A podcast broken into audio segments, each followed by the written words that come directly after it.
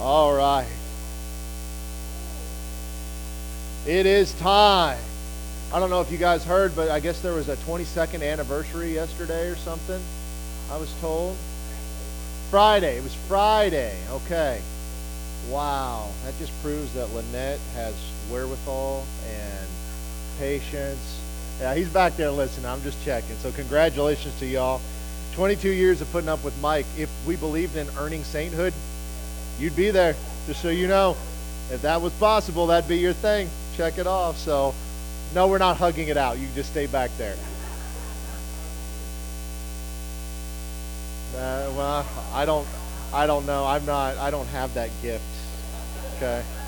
So, anyway, well, let's dive right in because I got some stuff I want to get through. As we've shifted our focus here in this series of In His Image, understanding that being created in the image of God, you know, what we're establishing is a basis point of that we have a lot of things that we say as the body of Christ and maybe even believe, but we don't necessarily know why we say it or why we believe it. And making sure we get this stuff correct because it has an impact in everything that we do and everything we believe. There is a reason that we do certain things. There's a reason that we say certain things. And it's not a matter of convenience. It is much more convenient to kind of go the world's way because it's just easier to get along. But God has set a standard. And as I told you guys as we got into this last part, understanding the biggest parts of Christianity is not complex, but it has to start with the foundation. The number one is who God is. If we can't answer that from a biblical position, then we really don't have an answer. If it was not for Scripture, any idea that we had about God would be nothing more than an opinion. God has revealed who He is, His characters, how He moves, all of that stuff through the pages of Scripture. Go out on the street sometime. Talk to people. Tell me, who is God? You're going to get all sorts of different answers. Ask them, are you going to heaven when you die? You're going to get all sorts of different answers. How do you know that? You're going to get all sorts of different answers. If it were not for Scripture, we would not have anything objective to hold against them. It would be just an opinion. So that's number one. We got to answer that. Number two, who am I in relationship to Him? Because if He's here and I'm here, I need to know who I am, what my expectations are, how I relate to Him. I mean, you notice we don't make sacrifices to God anymore. But there was a time that we did. Why don't we? We need to know that. We need to know the fellowship, the relationship, the standing that we have with God. If you're unsure of who you are in relationship with Him, you'll spend your entire life chasing things, trying to please Him in a way that perhaps isn't. I mean, you talk to people who have left the Mormon church, as an example. Now, as you guys well know, they're not Christian. They have a bunch of odd beliefs and whatnot. But here's the deal. They have a works-based righteousness. You got to do these things. You got to do all of these different things. And no matter what you do, you never have security. Have I done enough to make the celestial kingdom? Even if I get baptized for the dead, even if I get married in the temple, even if I do all these things, I have no guarantee. And there are more antidepressants taken among that community than anywhere else in the world. Why? Because they're always trying to do something. So you've got to know who you are. It matters. But the third part of this is who is my enemy? It's not the person sitting across from you. It's not your political rival. It's not your neighbor who doesn't cut their grass right. None of that kind of stuff. Who my enemy is.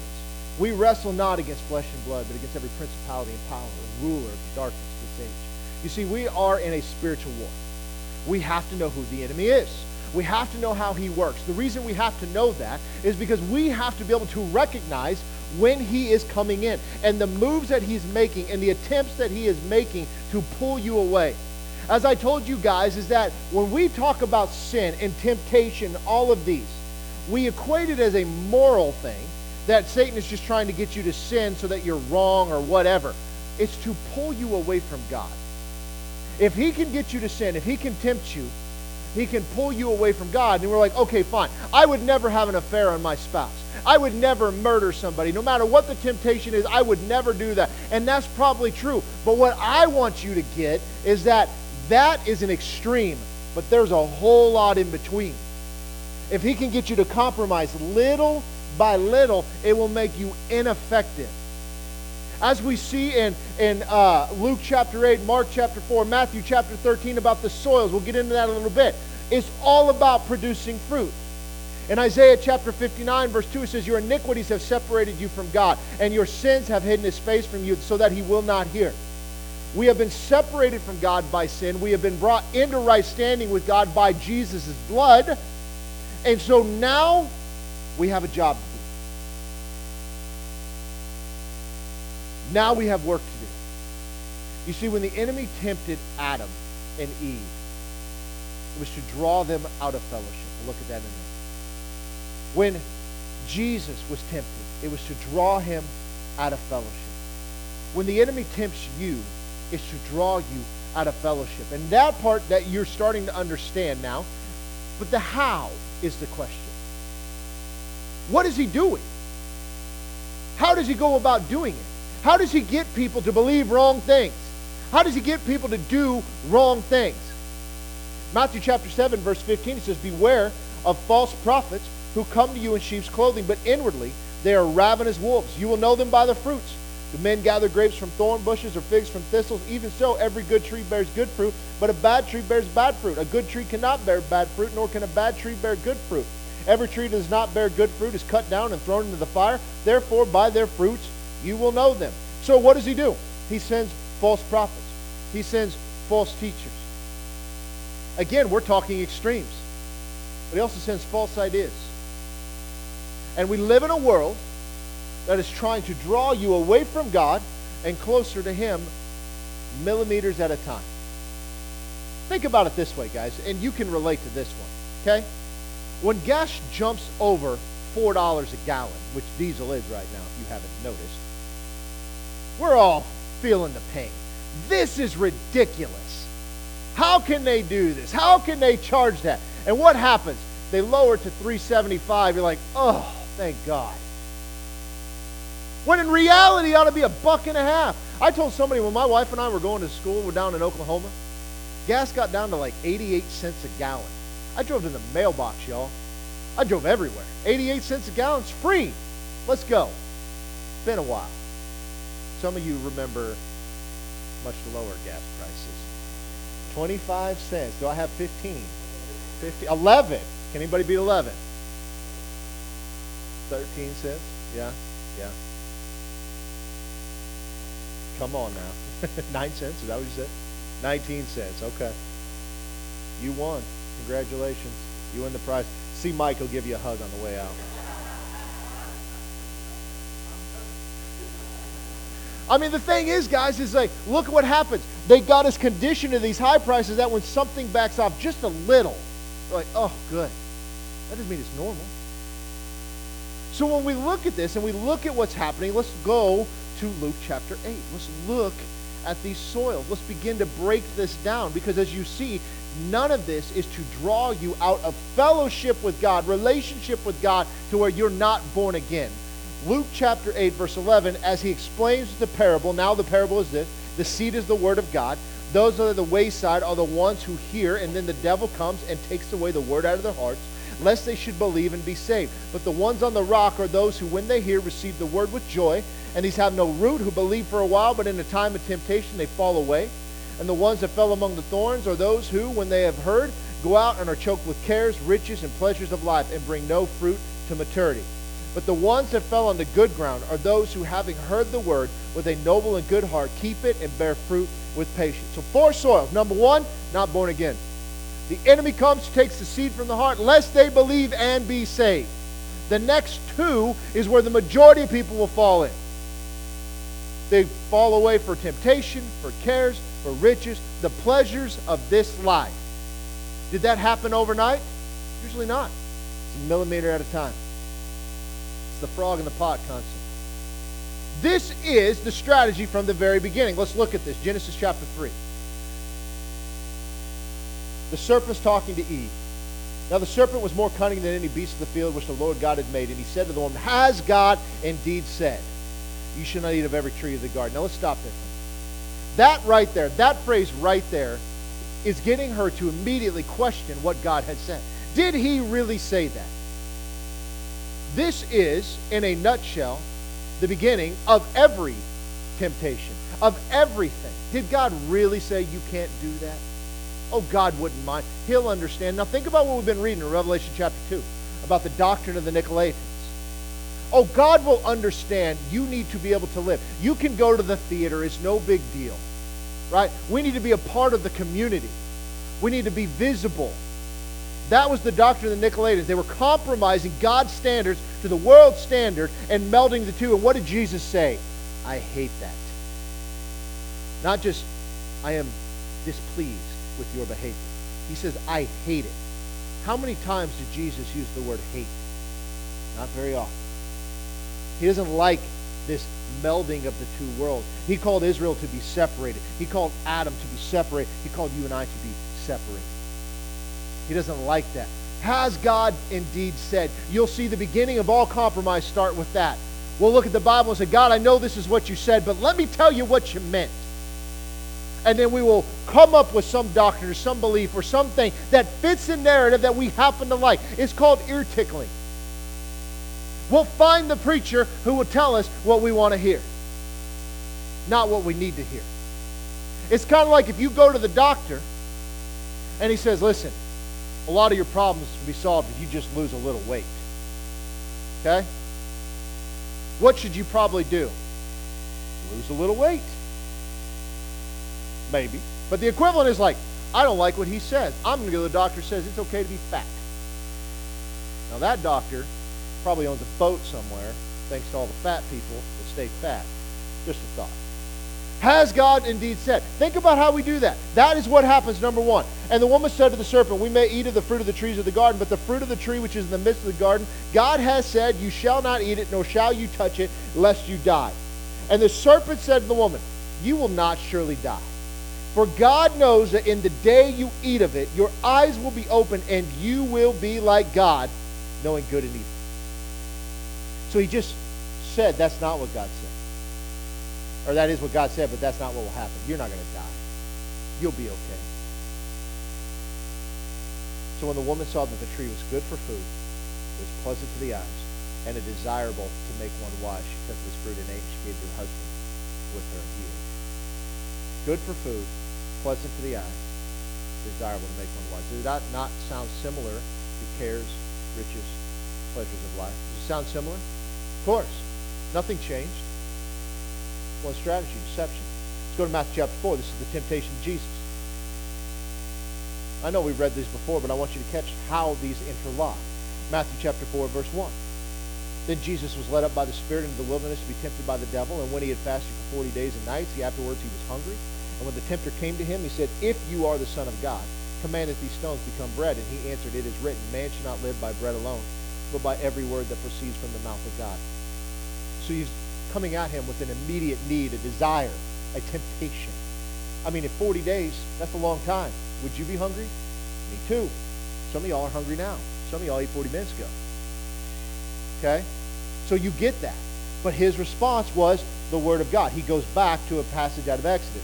Immediate needs and desires was what he was being tempted with. Then, verse 5, the devil took him up into the holy city and set him on the pinnacle of the temple and said to him, if you are the Son of God, throw yourself down, for it is written, he shall give his angels charge over you, and in their hands they shall bear you up, lest you dash your foot against the stone. Jesus said to him, it is written, you shall not tempt the Lord your God. What's he saying? Prove yourself. If you are the Son of God. Do you realize that Jesus wasn't the first one to claim to be the Son of God? Do you also realize he wasn't the last one to claim to be the Son of God? Is it possible that the enemy didn't know for sure? Possible. We don't know. But if you are the Son of God, throw yourself down. And what does he do? He uses two passages out of Psalm to justify it. Okay? So does the enemy know the Scriptures? Yep. Does that mean every time a verse pops in your head and you start feeling condemned about something, is it maybe not the Holy Spirit? It's possible. Can Scripture be twisted by the enemy? Absolutely. We see it. And what's he telling them? Prove yourself.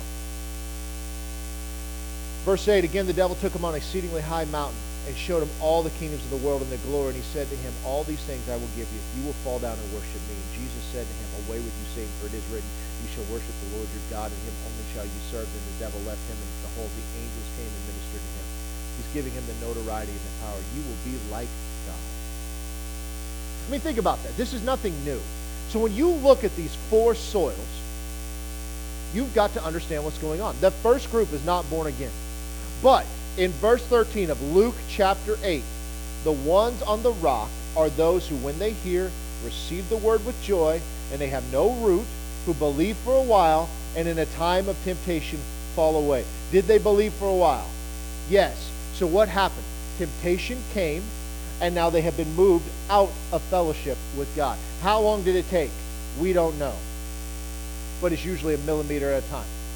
Now the ones that fell among thorns are those who, when they have heard, go out and are choked with cares, riches, and pleasures of life, and bring no fruit to maturity. What choked out the seed? The cares, the riches, and pleasures of life. Chasing your best life now, maybe? The American dream, maybe? Were we put on this earth to amass riches? No. See, money is at the root of a lot of problems. And we'll talk about that later on. But there are two areas that I see from a pastoral standpoint oftentimes that people will just, man, they will rise up. One is money, the other is alcohol. They'll talk about, well, money, that's between me and God. Okay, that's fine. So is everything else for that matter. And it's like, well, it says don't be drunk, so as long as I don't get drunk, I'm okay. Okay, are you sure?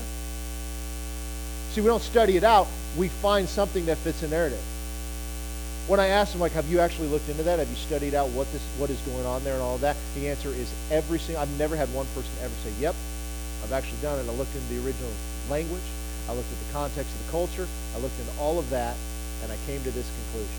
That's never happened once. Okay. Why is that? I don't know.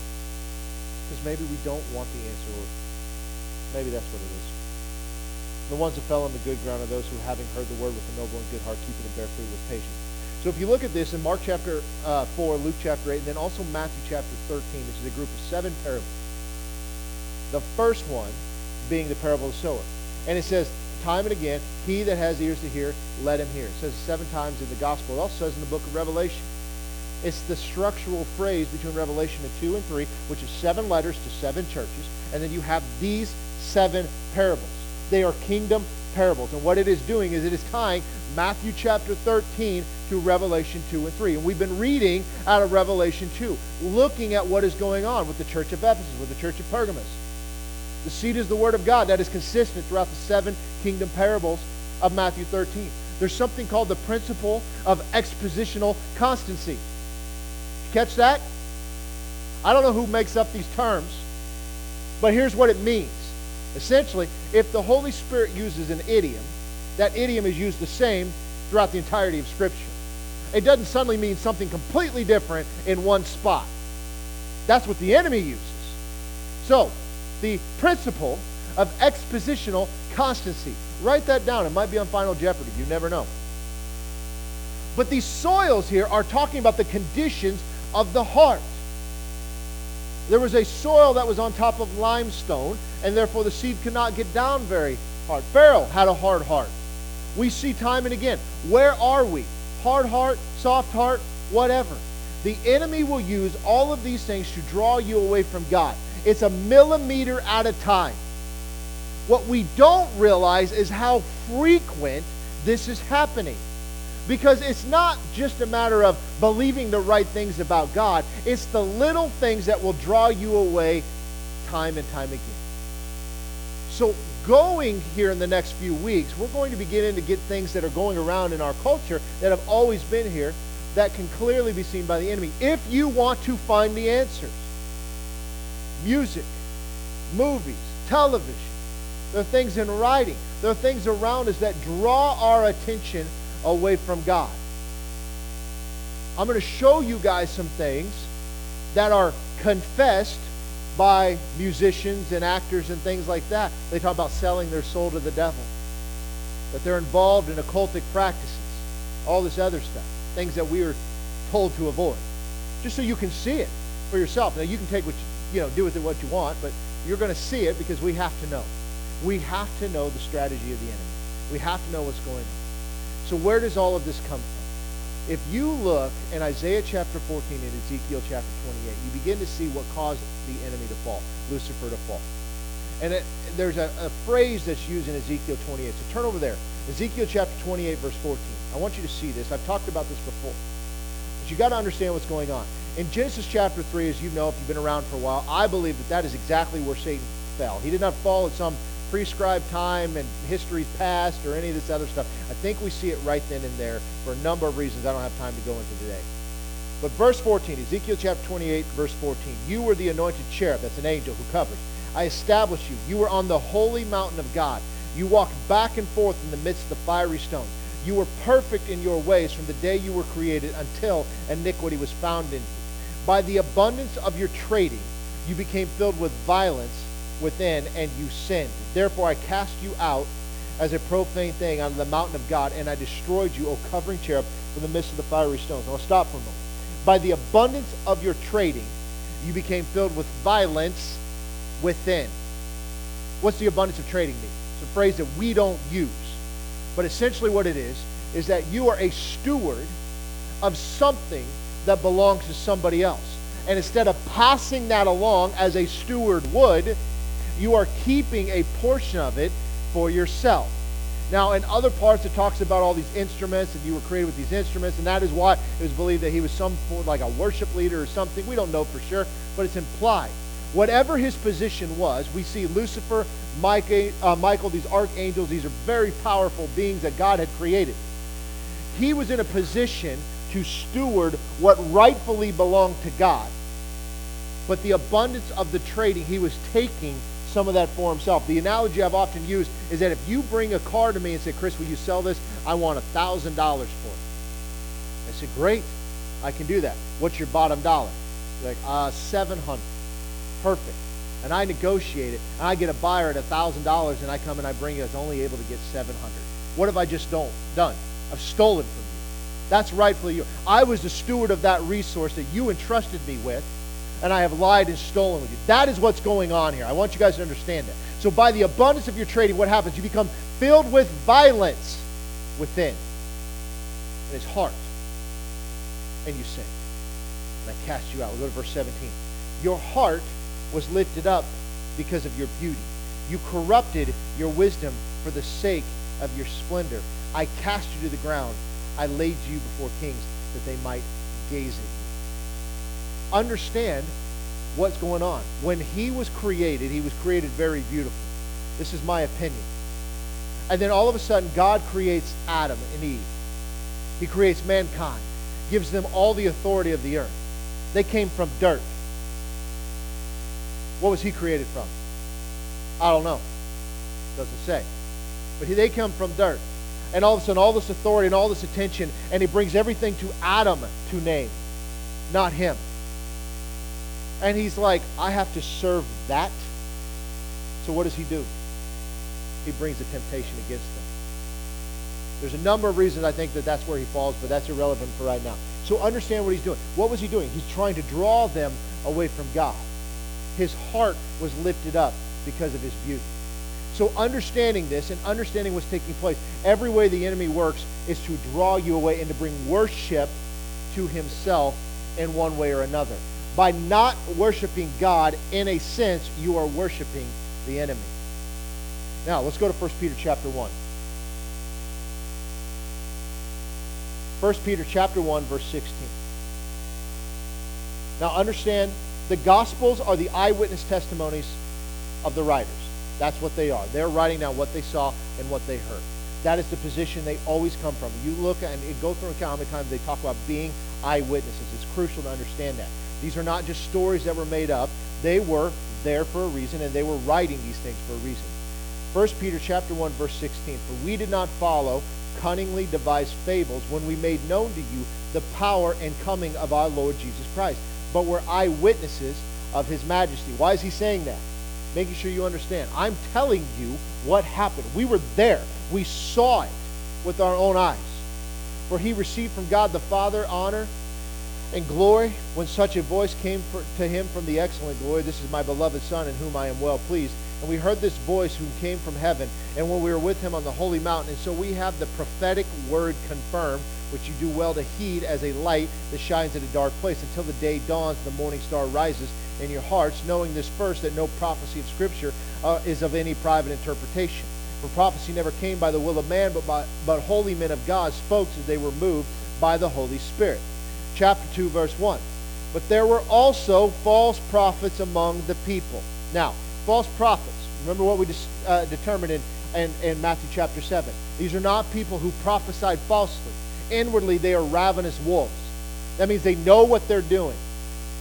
False prophets among the people, even as there will be false teachers among you, who will secretly bring in destructive heresy, even denying the Lord who bought them, and bring on themselves swift destruction.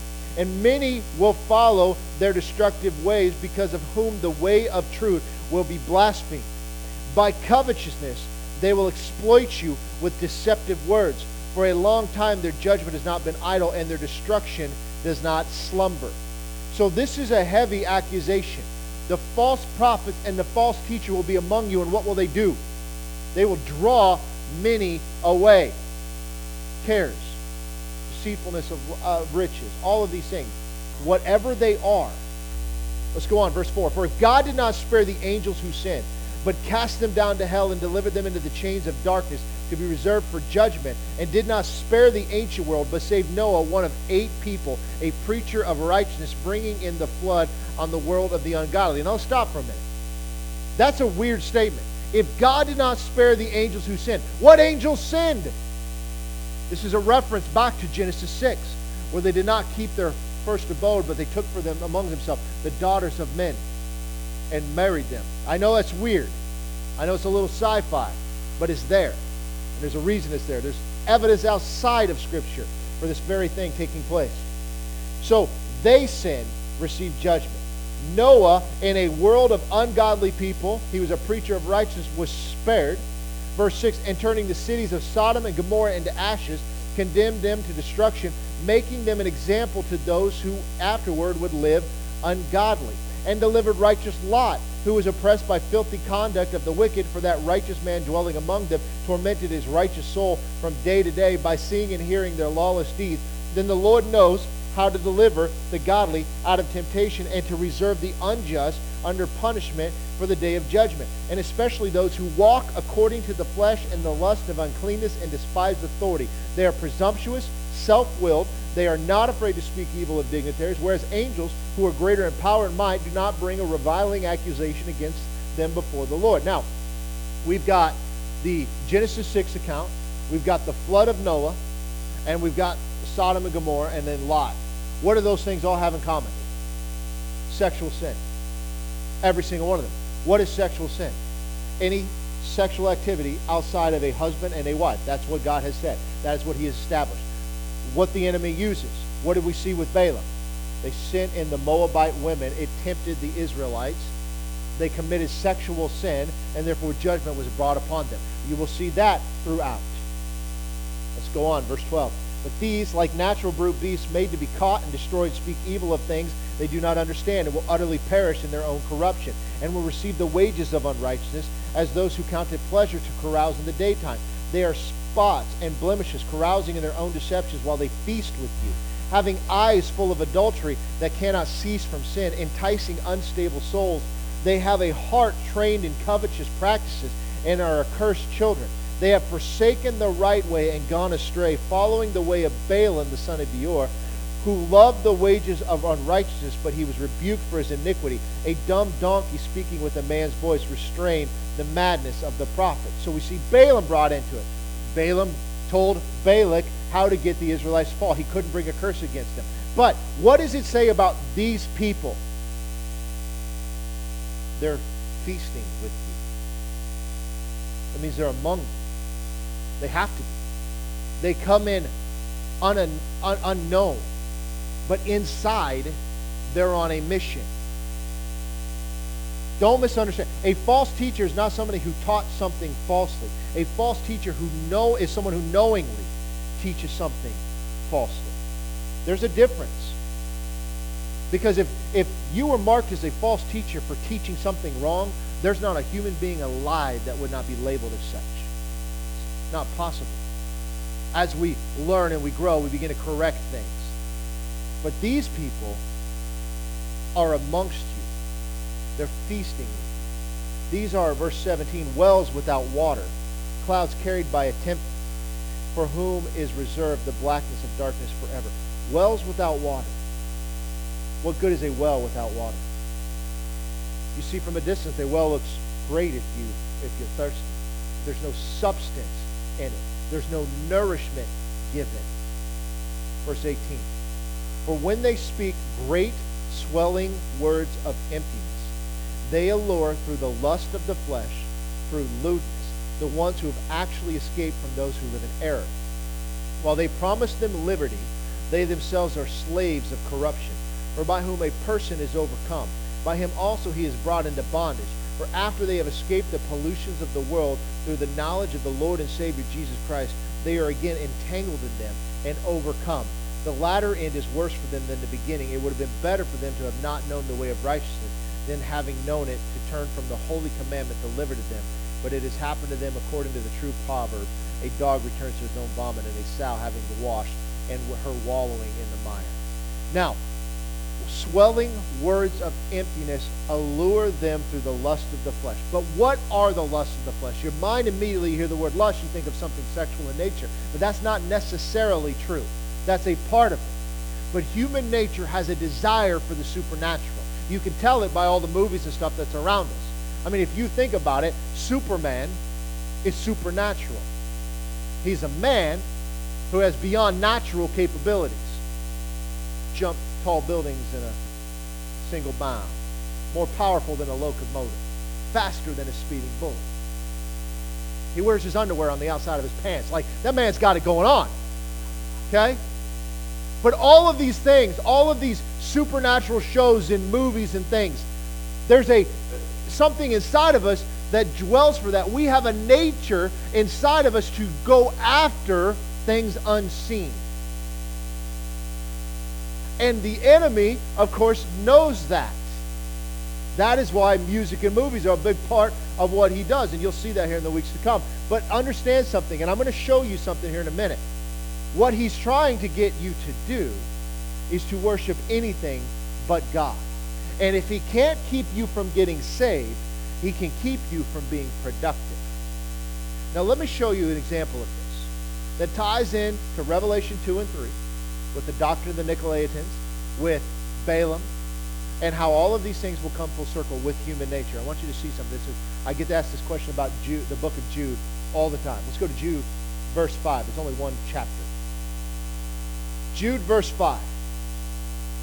But I want to remind you, though you once knew this, that the Lord, having saved the people out of the land of Egypt, afterward destroyed those who did not believe. And the angels who did not keep their proper domain, but left their own abode, he has reserved in everlasting chains under darkness for the judgment of the great day. So what's it referring to? Genesis chapter 6. Go back and read it.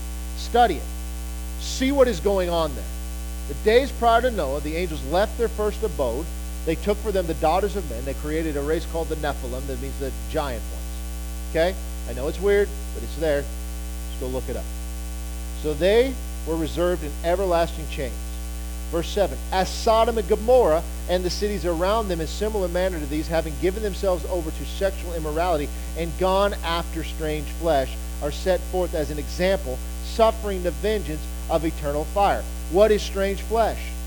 We've already determined what sexual immorality is. What is strange flesh? What was strange fire? Fire that did not come down from God was brought into the temple. It was strange fire. It was outside of his prescribed way. What is strange flesh? Outside of his prescribed way. Do we get to an opinion on that? No. It's his way. Now, verse 8, watch this. Likewise also, these dreamers defile the flesh, they reject authority, and they speak evil of dignitaries. Yet, Michael the archangel, in contending with the devil, when he disputed about the body of Moses, dared not bring against him a reviling accusation, but said, the Lord rebuke you. But these speak evil of whatever they do not know, and whatever they know naturally, like brute beasts, and these things they corrupt themselves. Woe to them, for they have gone in the way of Cain, having run greedily in the era of Balaam for profit, and perish in the rebellion of Korah. So now we mentioned Balaam. So you can see how these are interlocked. And that's what I want you to see. But there's this one random verse that's really weird. It says, verse 9, Michael the archangel, in contending with the devil when he disputed about the body of Moses. Did y'all catch that? Michael, Lucifer, Moses' dead body. They're fighting over it. Do you notice how Jude here just kind of mentions it and skirts by and explains nothing? Do you know why that is? Well, besides to give me something to talk about today, it's because the readers knew what was going on. That's why there's not an explanation. But we don't. So you're telling me that the body of Moses was so valuable that Michael and Lucifer wrestled over it, essentially. Well, what is happening here and why? It's never explained. But let's go back and look at Deuteronomy chapter 34. Because we're going to find an answer. This is important. Deuteronomy chapter 4, verse 34. Now, I have told you, and I say this all the time. When you're reading the Bible, don't try to get into your chapters. Read it slowly. Make sure you're catching what's being said in the moment. Because there's something in here that often gets overlooked. Verse 1, Deuteronomy chapter 34. Deuteronomy, as you know, is basically Moses' last hurrah, his last set of sermons, if you will. It says, Moses went up from the plains of Moab to Mount Nebo, to the top of Pisgah, which is across from Jericho. Now, we know Jericho, right? You saw VeggieTales, you know. Yep. And the Lord showed him all the land of Gilead as far as Dan, all Naphtali and the land of Ephraim, and Manasseh, and all the land of Judah as far as the western sea, the south and the plain of the valley of Jericho, the city of palm trees as far as Zoar. And the Lord said to him, this is the land of which I swore to give to Abraham, Isaac, and Jacob, saying, I will give it to your descendants. I have caused you to see it with your eyes, but you shall not cross over there. Now, why not? Why? This is the land that was promised. They didn't get to go. They leave Egypt. They didn't get to go in the promised land because of their complaining. What did Moses do? He was told to speak to the rock for water to come out the second time. And he hit it again. And because of that, he doesn't get to go into the promised land. So he is getting ready to die. So the Lord is showing him, letting him see, I'm about to do this. We're about to bring the people into the promised land as I promised Abraham, Isaac, and Jacob. God always fulfills his promise. I'm letting you see it, but you will not cross over. Verse 5. So Moses, the servant of the Lord, died there in the land of Moab, according to the word of the Lord. And he buried him in a valley in the land of Moab, opposite Beth Peor. But no one knows his grave to this day. Who buried him? Had you ever caught that before? Good for Yoli. Yoli catches everything. God buried him, and nobody knew where. It's interesting. Moses was 120 years old when he died. His eyes were not dim, nor his natural vigor diminished. And the children of Israel wept for Moses in the plains of Moab 30 days. So the days of weeping and mourning for Moses ended. Now, the typical Jewish mourning period is 7 days. They did a little bit more than that. Why? Moses was the most revered man who ever lived. When Jesus said that John, there had not been a prophet like John since Moses, that was a big statement. They looked adamantly at Moses. They were crying for 30 days. So, what we in order to understand what we're talking about, we've got to look at this a little deeper. So I've got a map here so you guys can catch this. This is the land of Israel's the tribes. Where they were was, and I can barely read this. Let me find it. Right in this area. Okay, this is the Jordan River. As you can see, 2.5 tribes settle outside of the Jordan River. What happens when Joshua, they're standing at the Jordan, what do? They cross the Jordan River, they go into Jericho, that was the first battle. You guys all know this. Okay? So 2.5 tribes will settle outside of here. Moses would have died right in this area. Now, how does this tie to Jude? God brings Moses up on the top of the mountain, Mount Nebo or Mount Mizpah, depending on where you read this. He's there. He dies. God buries him somewhere. The contending between Michael and the archangel, or and Lucifer, over the body of Moses, is because of the natural inclination of the Israelites.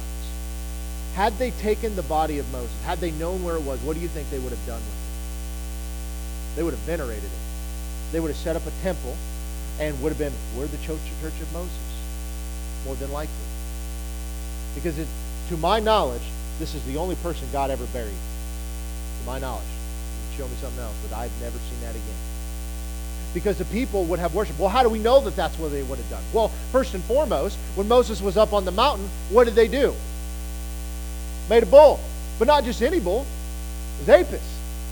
It was an Egyptian god. It was an agricultural thing. Here we are in this wilderness, and we need something, so we're going to worship this God so that we can have crops and we can live and we can do all of this stuff. We already know what they're likely going to do. We also see in the nature of the Mount of Transfiguration. You got Jesus, you got Moses, you got Elijah, and what did they say? Hey, let us build 3 tabernacles to you all. And what would have happened? Like, well, we are the church of Elijah, we are the church of Moses. We naturally would have worshipped something other than God. Why do you think Satan was contending for the body of Moses? If he knew where it was, he could lead the people to it, and they would have never crossed over and taken all the promised land. Because 2.5 of the tribes would be like, no, we're good on this side. You don't need us. It would have separated them. So now think about that for a minute. Little bit of nuance, little just kind of buried under the text there. We see exactly what the enemy's trying to do. He's trying to do things to get you to not follow the plan of God.